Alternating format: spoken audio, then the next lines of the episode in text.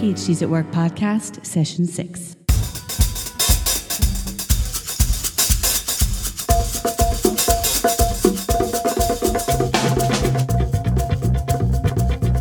Hi, everyone. Welcome back. PhDs at Work, the podcast. Michelle Erickson here. And it has been a while. It's cold and flu season, which means if there is a virus going around, I am sure to catch it. I actually lost my voice for a few weeks there. It's slowly coming back. Uh, in fact, I, I still sound a little froggish on today's podcast, but hopefully you won't mind. You'll listen past that. Uh, that was a bad joke. I should totally edit that out. Uh, any case, I hope you'll overlook it since we're chatting with Hannah Griff-Sleven and she is answering your questions which is awesome, by the way. Thank you so much for sharing your questions and being active members of our network. This is what it's all about. Now, Hannah, as you'll recall from our Week in the Life series, is Director of Public Programs at the Museum at Eldridge Street, a landmark synagogue in the heart of New York City's Chinatown, Hannah shares more about her career trajectory, her philosophy on the value of a PhD, and for those interested in learning more about the inner workings of a small museum, she shares some insight into the different roles and responsibilities of the staff there. Uh, if I had to sum up our conversation into one element, it would be the importance of flexibility. Have a listen and let me know what you think. Hi, Hannah. Welcome to the podcast. So glad to have you here. Good morning, Michelle. Good morning. We're starting bright and early this morning. I thought we would start this podcast with user questions straight off the bat. Does that sound okay? That sounds fine. All right, so our question number one. Here we go. Hi, Hannah. My name is Alyssa, and I'm calling in from South Carolina. Thank you so much for your wonderful blog post. Um, the question I have for you today is as somebody who is preparing to go into a PhD program uh, and would ultimately like to end up uh, at a museum, hopefully curating, um, I'm wondering how you think earning a PhD helped you overall with your career um, in public humanities as well as in museums. Thank you. That's a super hot topic. Yes, it is. I mean, um, it, essentially, I would boil that question down to is it worth it? Should I get a PhD? How did you hear that question?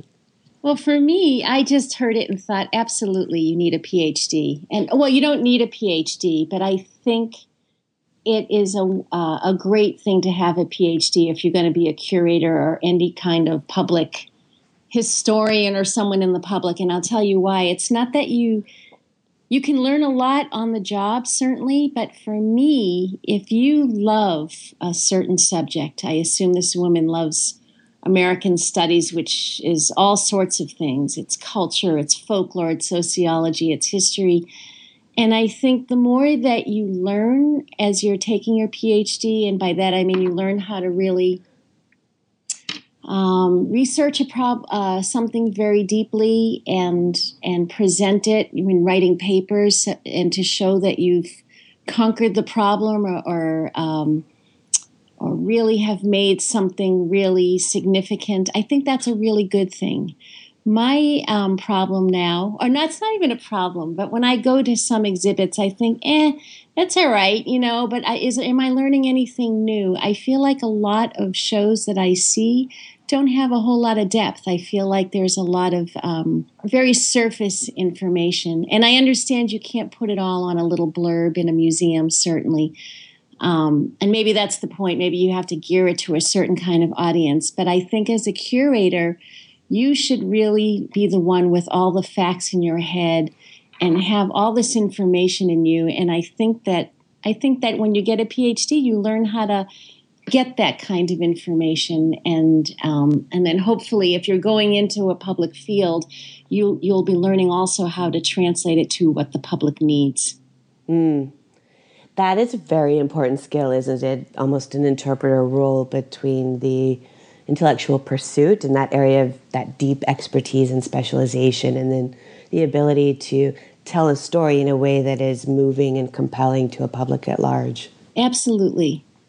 I would guess also to your point that the value of the PhD and that expertise that is acquired over time is is also I, I think perhaps also the ability, even when speaking to the public at large, to be able to speak in an intellectual language and speak to that depth, sometimes without concern for the translation into that lay, quote unquote, layperson speak or everyday language. Um, I don't know, you know, there's this, uh, de- I don't know if it's a debate, but there's this running commentary about the, and I even hate to, to, to quote it, but this idea of the quote unquote dumbing down of America mm-hmm. that we're constantly simplifying everything and we're starting to lose nuance and depth. And um, I think that that's what I'm speaking to, Michelle. I think that I, like I said, maybe you don't need a, um, a PhD to become a curator. Certainly, you can learn a lot by experience. But honestly, when you're re- researching something, I just think it's good to leave most of the stones turned. You know, like keep yeah. I, you got to keep going and going because inevitably you're you're the one responsible. And what if you what if somebody has a question about something a little bit off topic but tangential? I mean and maybe because i'm a folklorist by training we go off on tangents all the time. For me it's like it's all about understanding the context. And i think the more of the context that you grasp as a curator i think that that's invaluable. And and and i am so against dumbing down for america i think everybody can handle um, more information you know and if they can't inf- if they can't handle all the information people intuitively stop and they'll move on to the next picture or, or diorama or whatever it is that's in the museum. That is such a good point. There's this even the assumption that we need to simplify and dumb down quote unquote that, that that's probably not well, you know, it's for me like my, my rule of thumb is, or the way I, I grew up on, and you know, it was once was Bugs Bunny. As a kid, I loved it because it was kind of slapstick, and then as, as I got older, there were so many levels to yes. Bugs Bunny. Like he spoke to adults. They so there's it, it looks like it's just a stupid cartoon, but really it wasn't. It it was very it wasn't that it was deep, but it, it entertained people on all levels and it just depended at what you're coming what age you're coming into and how much information how much you enjoyed the show.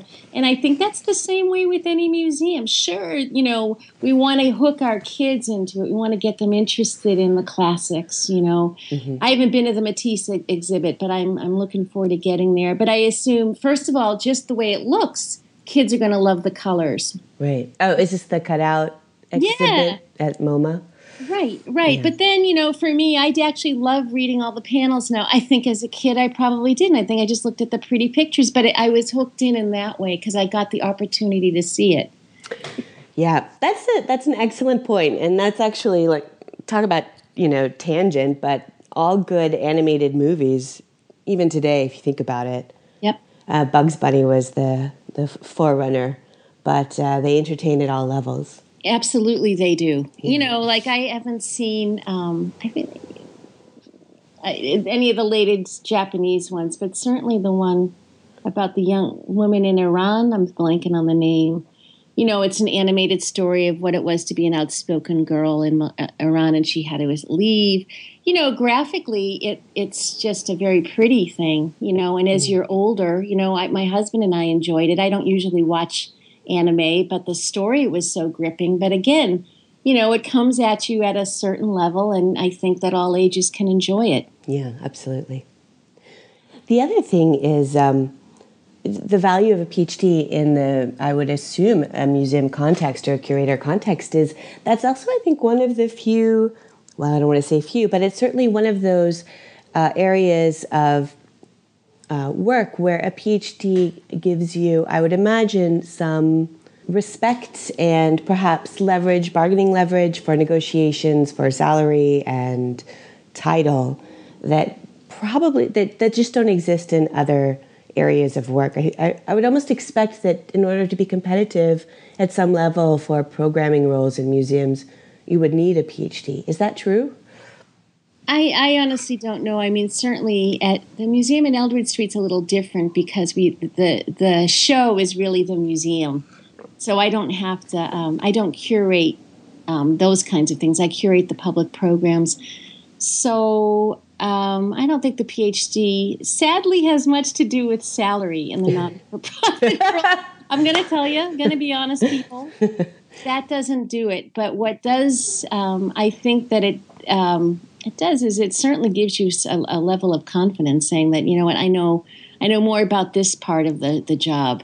Mm. Whatever, but but I will tell you, it's a funny joke. One my um, brother and his wife are in the medical world. They do not have their PhDs. They're um, and they were in Switzerland for many years, and they came back and um, getting new jobs, and they said something about, well, you and your PhD, you know, you probably get a lot more money. And I cracked up and I said, no, sadly, um, the more letters you have after your name, the less you get paid. and I don't know if other people have found that way in the public sector, but it certainly is true in my world. It doesn't. What what does matter in my world is certainly how much experience you have, but I can't honestly say that the PhD has gotten me more money. Well, that's that's good to know. Um, I I would, in my experience, it has not in in the private sector. It has not been very effective as a salary negotiation tool either. Mm. Um, but I, I, think that, you know, as always, experience trumps. Yes. Everyone's looking for skills and experience. Uh, so that's that's good to know. I thought maybe the museum world would be an exception to that, but no, museum world. Let me just tell you, Alyssa, that it doesn't pay well. Um, but you certainly have a lot of job satisfaction in, in other ways. Oh well, so this is interesting because the PhD, then the only value, like, eh, it sounds so polemic when I hear myself saying these things. But so uh, you know, her original question was, I'm thinking about I'm going to go into this PhD program. I want to work in public programs and museums. The PhD, then the only value it's going to serve long term is the intellectual depth that that knowledge pursuit provides, and it's not necessarily going to help her a get the job be be good at well maybe be good at the job but it's not going to help her get the job or negotiate a salary. Is that a fair statement? I think so. I think for me and i don't know about for you michelle but for me getting the phd was the biggest gift to myself. Mm. i mean for me when i graduated with a ba in um, american studies and french i i just thought like I, I still didn't know enough i didn't you know i took out two years i did sort different sorts of jobs and I kept thinking I need to go back to school. I'm just not satisfied. Mm. And then I found folklore and American studies at Indiana and I just loved it. You know, it's not an easy road as you know, it's long, it can be tedious, but I really really enjoyed the whole process of my intellectual growth. And I think that the PhD is for people like that. I I think like I said, I think that you can become a curator without a PhD. Um, you know, as long as you you've been lucky enough or, or smart enough to get yourself internships and work and make the connections. I think there's can't enough cannot be said about networking and connections. That's certainly with any job. You got to get out there and get yourself known. Um, but for me, I, I, would say to people if you really love learning and you really love your field, go and get your PhD because it's it's a it's a wonderful thing and no one can take it away from you. I mean, sound very romantic about it, and I just a little bit, just a little bit. But on it, but it's true. If you're looking for jobs, you know, and and money, that's a whole other route to take. PhDs because we're, we're you do you're isolated for a number of years. You're with all these people that think the way you do about a very small section of the world or academia. Um, but I don't think that, uh, um, anyway, that's the way I, I took it. I, I, always did think I would teach. And then it became clear after a couple of years in grad school that the job market was really not the same as it was. Although I have to tell you, I studied the life histories of retired professors. So you should have known. oh, and I keep telling people, you know what? It was never easy to get a job in academia. A lot of it really never was. A lot of it happened by happenstance or someone knew somebody to get that foot in the door. And it's even harder now. Um, but it was never an easy job. So I like I I was perfectly placed in where I was that I could have one foot in what we call the public sector and one in the academy. And I'm sort of doing that now, but now I'm more you know, I work more at the museum and I teach one class a year. Right, right. So you've it's you sort of found your balance and you've you've been Yeah. able to maintain it even as you know if you think about it just you naturally shift weight between feet when you're standing still anyway Exactly. um, and that's well that's not really standing still is it? It's you're you're always no, moving and shifting. involved. yeah that's what's going on. Yeah i um i don't had i did not have that same um i always viewed it as job training.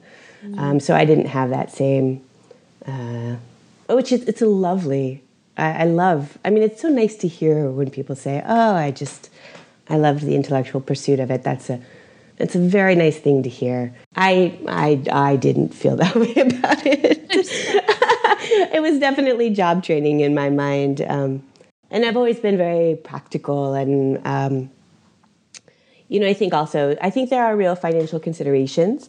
And especially for, you know, I put myself through school and was always self supporting. So, um, yeah, I think for, for me, regardless of how I felt about um, how much I knew. Uh, yeah, I wish I had more, you know, awareness of the financial ramifications of what that pursuit of the PhD meant. But that said, I had, you know, similar to you, I had extraordinary experiences, truly one of a kind, uh, that I never would have, you know, and I lived in many countries and I wouldn't have had those opportunities.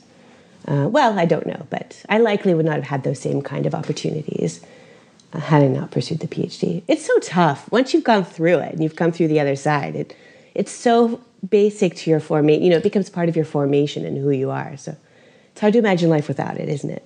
It is hard. You know, it's funny. I, I don't know why. I must have been thinking about this podcast this weekend, and I was thinking, you know, for six year, you know, for my 20s and early 30s, I basically lived in tiny little places, funky. Um, you know, and uh, a big expense for me was going to the movies, you know, or something like you. You learn to live a very frugal life, and it, you know, it, it, it didn't bother me because I was busy most of the time, whether I was writing my dissertation or just starting, you know, my first job or whatever. It was, it's, it's not quite being a monk, but you do live to, you cannot want things. If, you- want to be, That's so true. you know what I mean? And it's funny. I've got lots of tchotchkes. That's part of my my thing. But but you, but but that's different than wanting a, a new car. You know, that's different than wanting to. Um, you know, needing five pairs of boots or whatever. It's it's a whole different way of looking at your life, and and um, and I could do it. You know, I was always hoping that I would have a full time job, but I think I wrote in my podcast I was never going to be a full time lecturer at uh, Grinnell College, and um, they get I want to say. I mean, they get they get paid real money, Yeah. and I did not get real paid money. And it's a small school, and I had lots of great friends, and they were getting their new cars, and I was driving my Chevette, you know, that I bought off my friend's father, and it was fine. But um, you know, I, I I was comfortable there. But my, the the chair of my department, when this job in Japan came up, and he goes, "Take it." Just mm. take it, and I and I was, of course, it was like I, I had no training in J- Japanese culture. I it was furthest from my mind, but I took it the, the, mainly because the the chair of my department in Japan was this Texan. When he called me up for an interview, I liked him immediately, and I trusted him that this place would be a good for me Yeah. as well. And then when I started earning real money, I was like, oh my God, look what I've been. mi- This is what my friends have been able to do for years, and I'm just coming into this at 35. You know, it's revelatory, isn't it? revelatory, and and it's a great thing. Um, but you know, but while you're doing it, I mean, like I said, I keep going back to getting a PhD. Certainly is not for everybody, but for me, it worked for it, it worked until I finished. You know, and then I needed to find what I could do with that job because. Um, Let's face it. I, I honestly don't know any PhD that's. I used to joke I'm going to be the first millionaire PhD person, but I, you know, and I almost did it if I'd stayed in Japan. You know, they paid really nice money. Well, um, Barbie Decker is a millionaire. She's one of our guest bloggers. Oh, she is. Yes, she left the academy. She uh, is now a business development. She's in the health and personal fitness realm, and she's a self-made millionaire. Wow, that's great. So it can be done. It can be done. It can be done. Good luck, hard work, right opportunity, more hard work. It certainly can be done. Though I think also there's something that you mentioned, which was this, you know, this opportunity came up to go to Japan and everyone around you was saying, take it, and you took it. And I think and when you tell the story, you tell it and it's funny and you know, there's this text in Japan, but really, you you got up and went um, for a job that, in theory, had very little immediate relevancy to your training. You just went for it and had the courage to get up and go and, and just seize an opportunity, any opportunity. Now, I'm not saying, I'm sure there were other opportunities you turned down, but I mean, that was, that was, that took courage. You know, it's funny. Um, I never thought of it as courageous. I'll never forget the summer um, after that first semester in Japan. I was back in Waltham visiting my father and my friends, and I'm showing pictures of people. And I said, People keep thinking I'm courageous. And um, for me, I was just thinking, okay, it's a job, it pays money. Like, I, I was thinking that's all it was. And my friends looked at me and they go, Hannah, that was courageous. We would never even, it would never have entered our heads to even consider the job. Yeah. And I looked at them. I went, "Wow, okay." Because I was just thinking again. I I had loans to pay. I needed to. I needed a job. Yeah. So um, uh, there I went. I did have a friend from graduate school who did may study Japanese religions and was there in Tokyo, which was pretty far from where I was. And I called him and I said, "You think I can do it?" And he goes, "Yeah, you can do it." He said, "It's not as easy being a woman in Japan as a guy. It's, you know." Um, women aren't aren't respected as much. But he he knew he checked into the university and he said it's legitimate and you can do it. Nice. So um, so there I went, you know, and I just remember thinking I was so busy with because I defended my dissertation and then I had a month to get ready to go to Japan. So I was too preoccupied to really freak out. and then I had flown to Seattle to see friends on my way there, and I was walking with my friend Roz, and I said, I am freaking out right now. And she said, Well, it's a little late. I said, I know, I'm going to Japan. um, but uh, I, like I said, John, my boss, I knew he would be waiting for me at the train station when I got off the train from Japan, uh, Tokyo. And there he was, and I liked him immediately. And he and his wife were a great little way station and um, and just I think my nature is very curious. And once I was there, I was like, oh yeah, I'm I'm going to be here for a while, um, and I was. It's such a great story. Yeah. So uh, the other point that about that is, you know, that when when someone is transitioning from uh, academia to public or private sector, that first job is so critical. You just need that first moment of experience.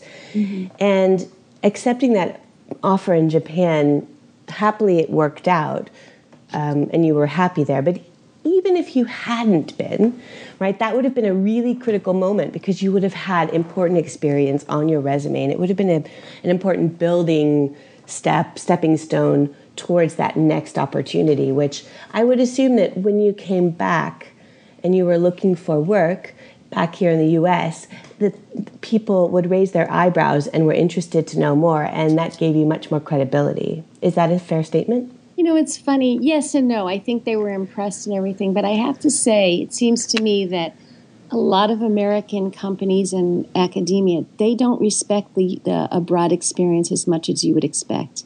Mm. Sadly, I didn't learn my Japanese like I should have. I could not. I could learn. I learned enough to understand people to you know, to do things.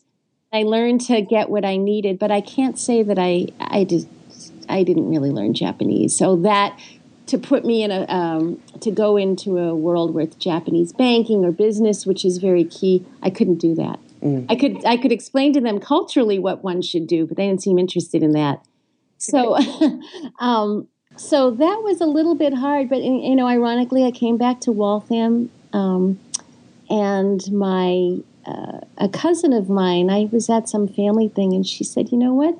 We need people to teach ESL at this school in Belmont. You know, maybe you could get a job." And it, so I took it. Again, it was you know maybe below. It was working in the elementary schools, but it was a stepping stone, and I certainly met people I needed to meet, and I was employed. Yes. You know, um, and I worked it, and I was there for about six months, and then I got this job in Mississippi. Right. Sometimes you got to do what you got to do. That's just Yeah. that's just the way it rolls. And for those who are looking at you and your career and thinking that's the job I want, I'm going to follow her path exactly. It's also a great reminder that no career path is a straight line. Absolutely. I don't know anybody in my world that has gone straight through.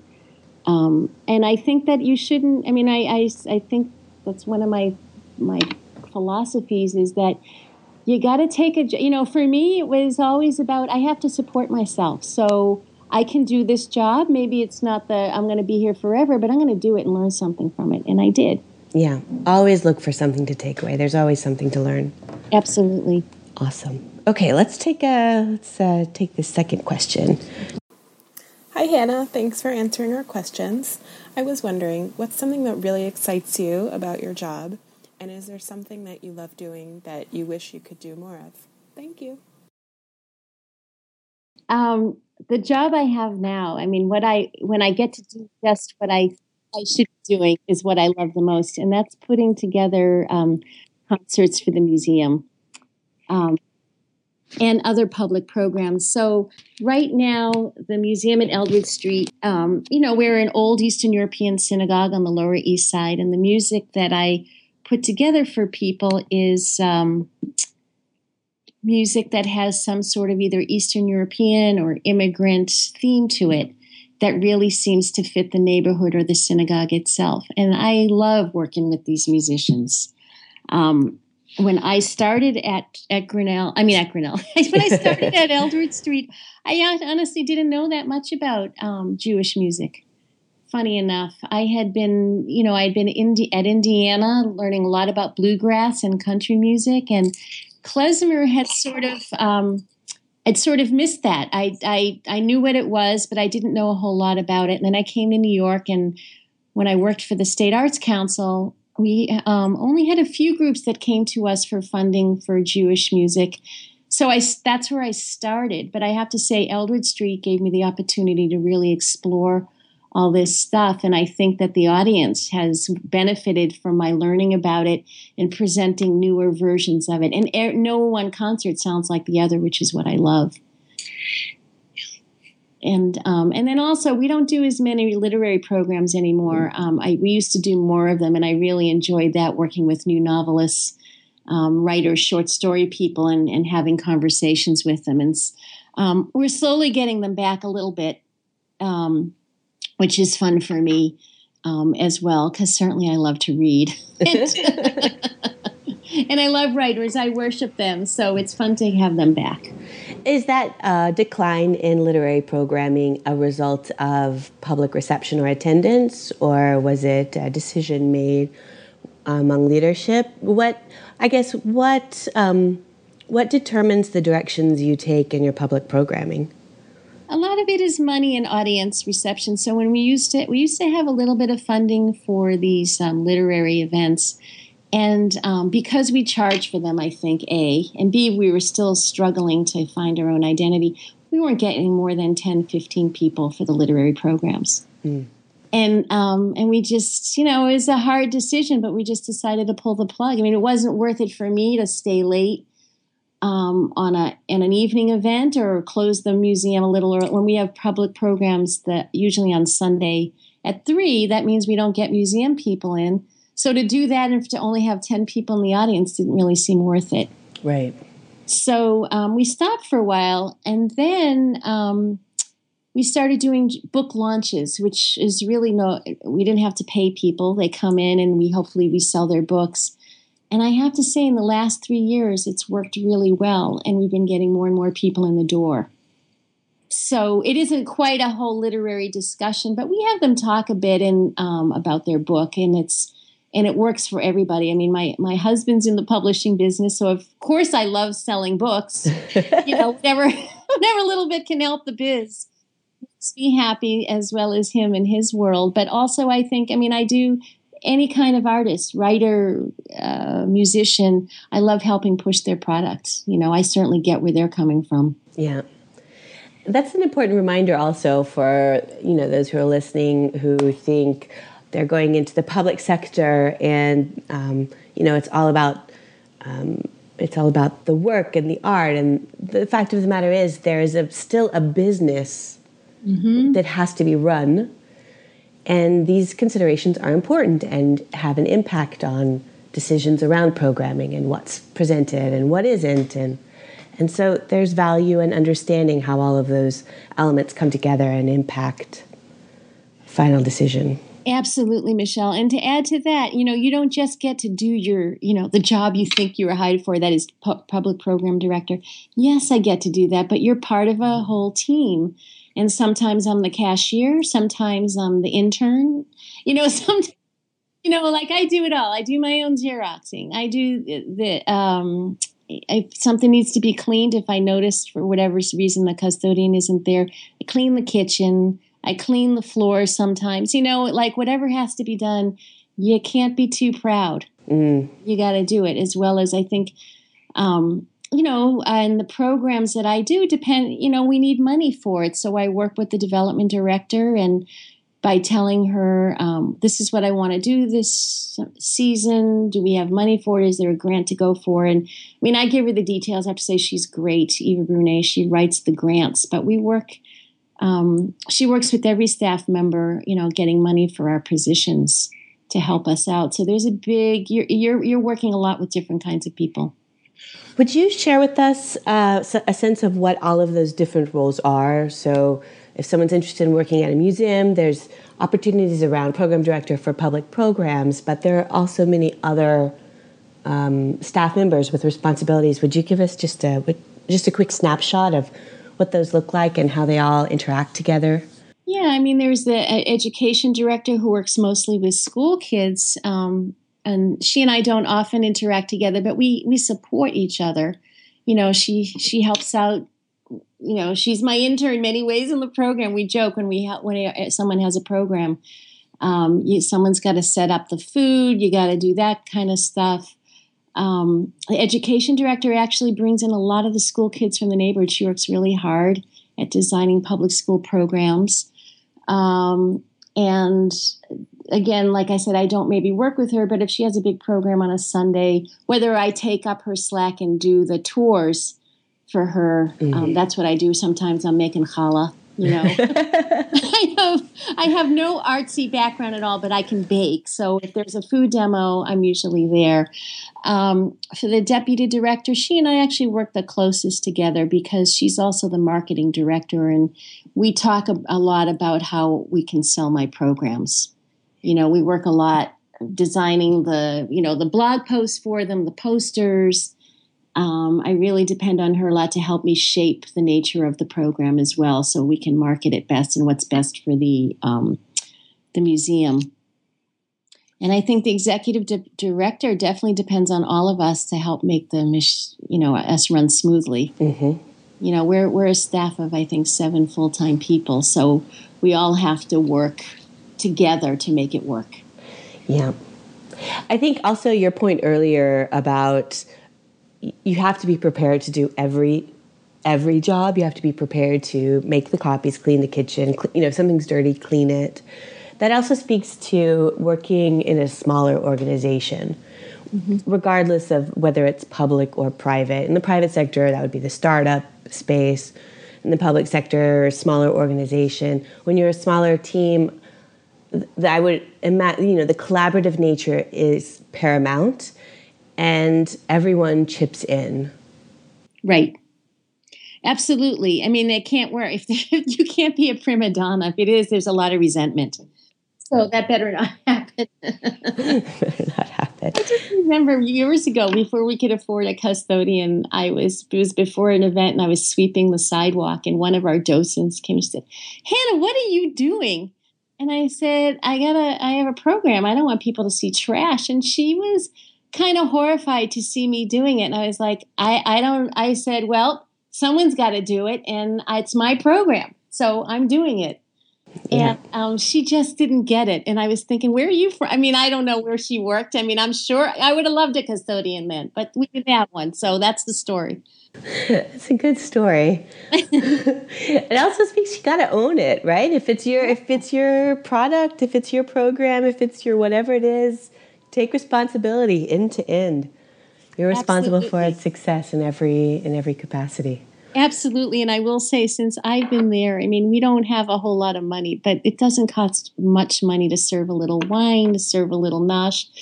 And everybody, eh, you know, I know my people. It's mostly older people that come and they expect something. Mm. And so people tease me, and for a while there was no budget for it. Somehow I snuck it back in, and it's like, you know what? For me, I know who the public is. I know what looks right, what how a program is supposed to look like to these people, and I want I want the little nosh. And now we take little donations. I've gone enough to other places that's like put a buck in, and actually that helps. That it pays for itself. That's great though, and also you have to know your audience. You yep. have to know your audience. This has been really great, Hannah. Thank you. Do you have any? Is there anything we didn't cover or didn't talk about that you wanted to add, or anything in specific that you wanted to share with our audience? I think I think not. I think I've pretty much said it all and I've written it all. It's just that, you know, when you having a PhD is a great thing. It's not a liability at all. I think it becomes a liability when you can't be flexible. I have seen a lot of my friends from graduate school like all they want to do is teach. They have four and five jobs. They schlep all around the state or the city teaching because they can't seem to fit themselves into someplace else. Mm-hmm. And I don't know if it's stubbornness or they're so disappointed that their PhD didn't work for them and they're so anti academe now. And I'm thinking, you know, I don't get it. I, I just don't get it. Like, you know, you were, we went, we, we went to the same place. We understand that this was what was going to happen and for me, it's like you're you're getting a PhD in folklore. You better be flexible. I, just remember the, the look on my parents' face when I told them I was going to get a graduate school degree in folklore, and they're like, "Oh, you know." But after a few years, my father said to me. Sadly, my mother passed away before she saw me. Be, actually, she saw my get my name as a professor now, and that was great. But my father said, I have to say, you know, you you never not had a job. That's something. And um, and I never did because I was like, okay, yes, I want to teach, but uh, you know, you don't. There, there's all different kinds of teaching. Like doing my public programs is a way of teaching the public about their culture. Mm-hmm. That's the way I view, it. and that's how I get really into the music and the artists and what they're where they're learning from and somehow and we we we make sure that the audience understands that. You know, that, they're, that musicians just don't come and play. Right. They work really hard at creating a program for us, and they've done lots of research on the music where they learned it and, and giving it back to our culture. So that part of it pleases me, and I wish I can impart that to other people that wherever you, whatever your field is, so you're not going to be in the academy, there are other ways to appreciate it. And that's your that's your mission. Well said. well, that was great. Well said. Well said. Thank you so much, Hannah. My pleasure. Thank you so much to our guest, Hannah Griff-Sleven, for joining us, and to you, members of our network, for listening. As 2014 draws to a close, I want to take a minute to wish you and yours best wishes for the holidays and the start of the new year. I think it's going to be a great one for all of us. And if, with the new year, you are interested in making a professional change, I also want to let you know that there are new job postings listed on our website from Hanover Research. Hanover Research specifically recruits individuals with PhD training to perform both qualitative and quantitative research. So if you're looking for something new, be sure to check them out. I also want to let you know that with the new year, I'll be making some changes to our newsletter, including the addition of special content reserved exclusively for subscribing members. If you're interested in learning more, be sure to sign up. It's free to join. All of that information, the latest job postings by Hanover Research, and the link to sign up for our newsletter can be found on our website, phdsatwork.com. Thanks again, everyone. Have a great holiday, and we'll see you here next time.